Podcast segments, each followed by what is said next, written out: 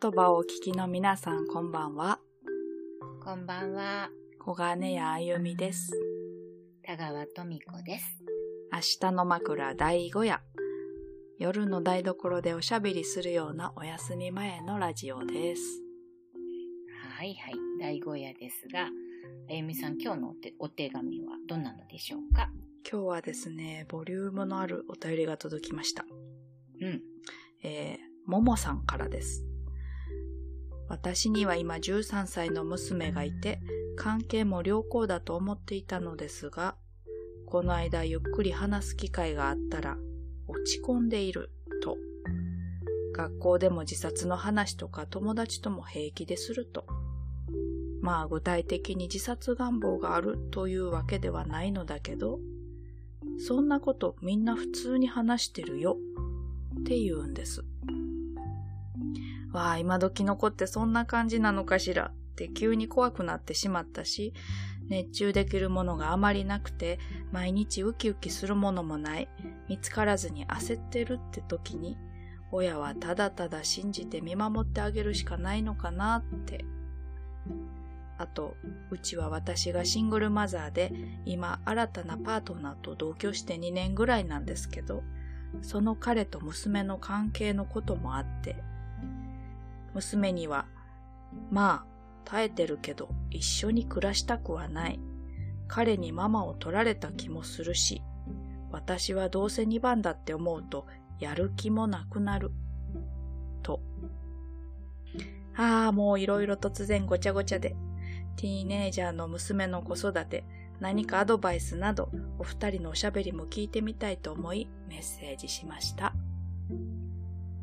わー、なんかすごい、すごいちゃんとしたお便りというか、ちゃんとしたお便り。すごい嘆いてるのをそのまま、こう、うんねね質問、お手紙いただいてなんか嬉しいね。背筋が伸びる気持ちうが。ん、この小さな番組に寄せてくださってありがとうございます。うんありがとうございます。なんか、うん。私はこのね、娘はまあ11歳なんですけど、このいう自殺の話してるっていうこともないし、うんシングルマザーになったこともなく、こういう3人暮らしって全て経験がないことうんだなと思ったんですけど、なのでお便りから感じたことをまあ喋ることしかできないんだけど、うん。なんかこのお便りを読んで思ったのは、もしね、なんか私が13歳の頃やったら、うん。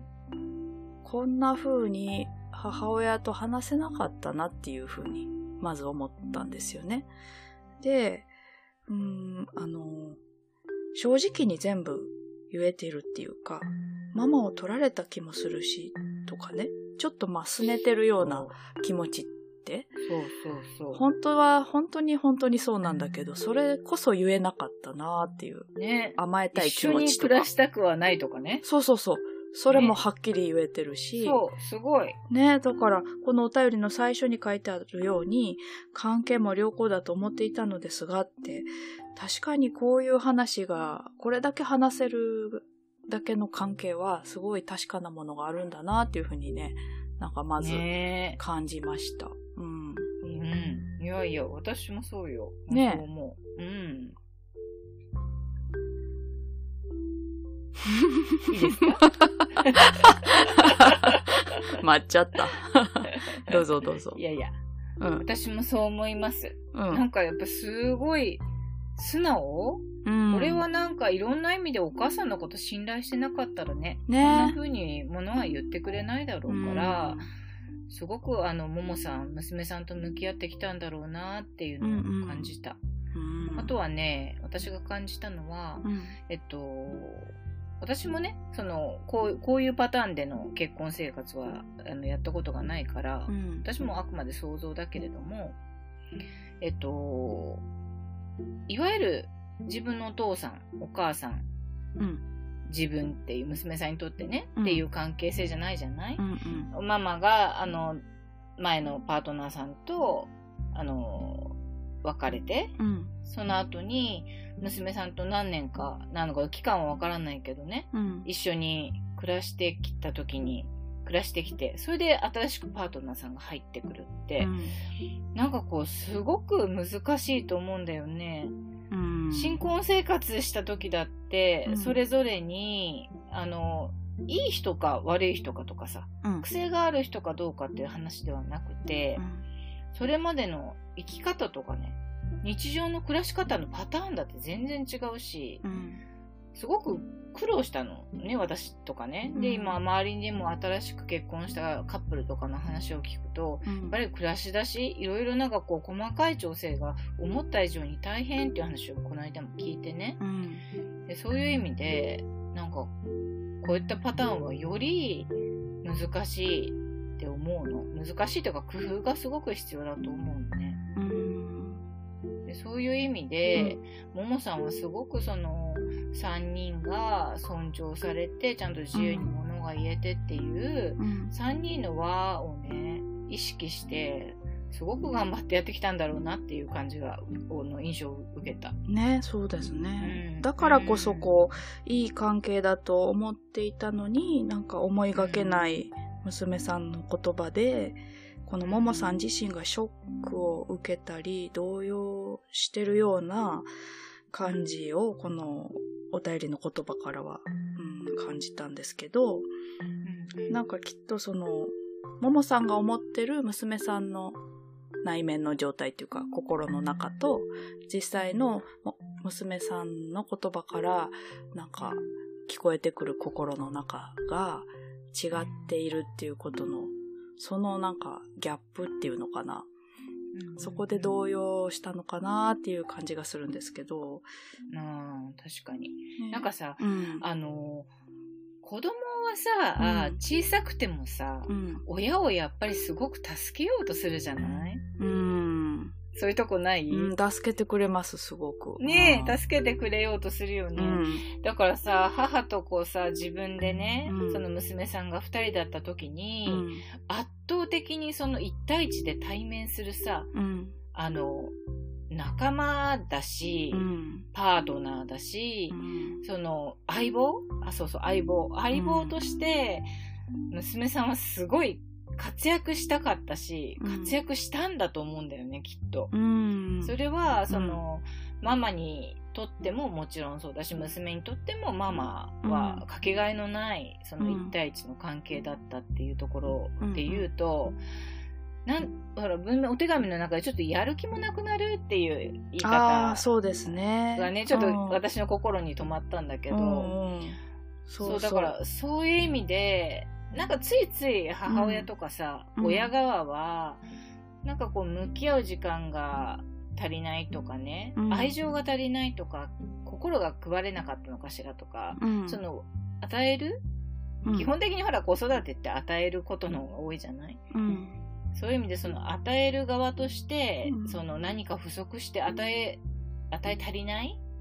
何かこう、満ち足りてない感じなのかしら。私が何かこう差し出し損ねているものが何かあるのかなとか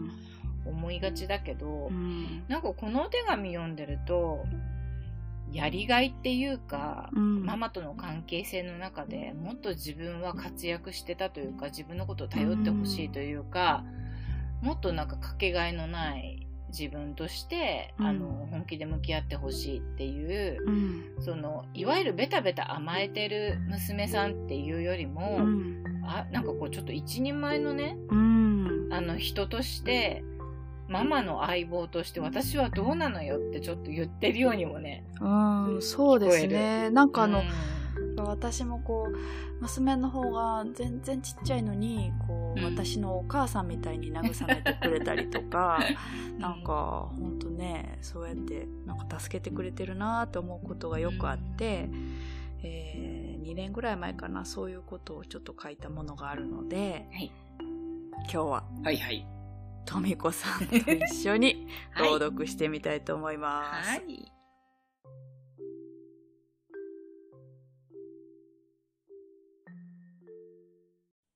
せーの。小さい人。リビングの床で置物になっていたら、小さいあなたがかけてきて。ママ、抱っこしてあげる。イカ飯みたいなお腹を私の背中にくっつけてきて。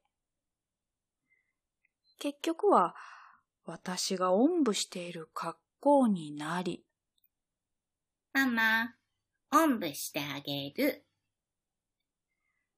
かまぼこみたいな背中を私のお腹にくっつけてきて。結局は私が抱っこしている格好になり。おしっこやれやれと立ち上がり、動き出し、笑い出し。結局は、あなたが、小さい私をお世話している格好になり。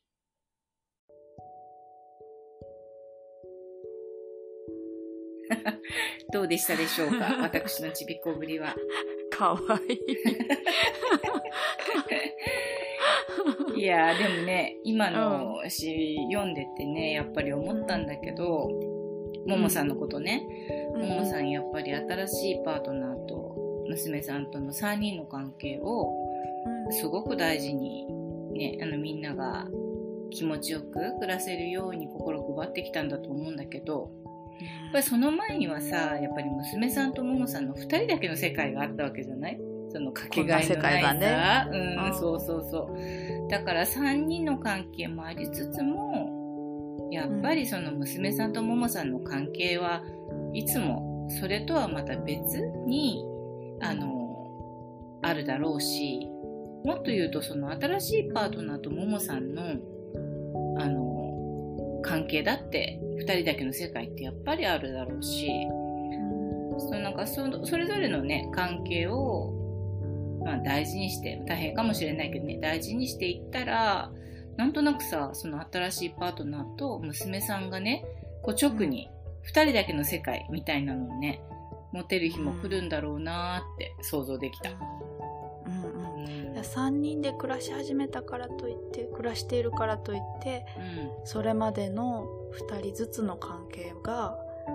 変わって3人になったわけじゃなくて並行してあるっていうことですよね。うん。うん、そしたらその娘さんとの時間をこれまでもきっと取ってこられたと思うけれども、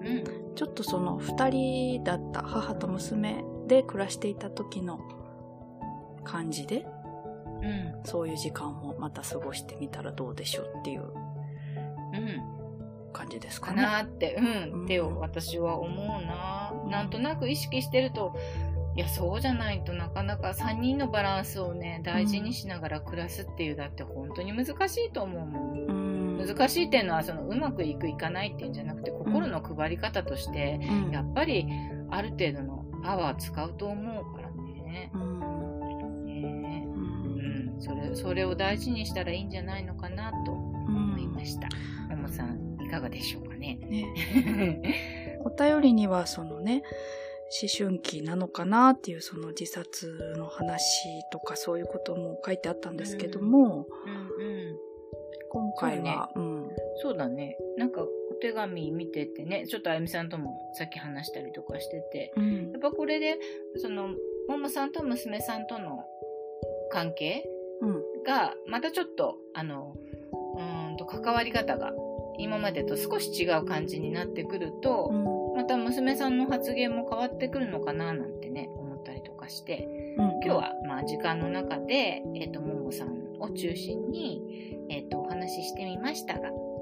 またね、なんかあったら、お手紙もらえたら嬉しいです。はい。それに、あのね、もしかして同じ経験がある人とか、何か。そういうあこの人に何かメッセージ送りたいって思ってくれる 人がいたら、うん、そういうお便りもぜひお待ちしております、うん、お待ちしております。そう。これからさいろんな形がありえるよねきっと。そうですね。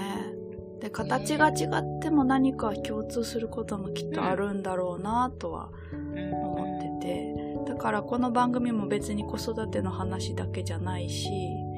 なんか夜寝る前に誰かと喋りたい気持ちの人っていうだけのくくりなので、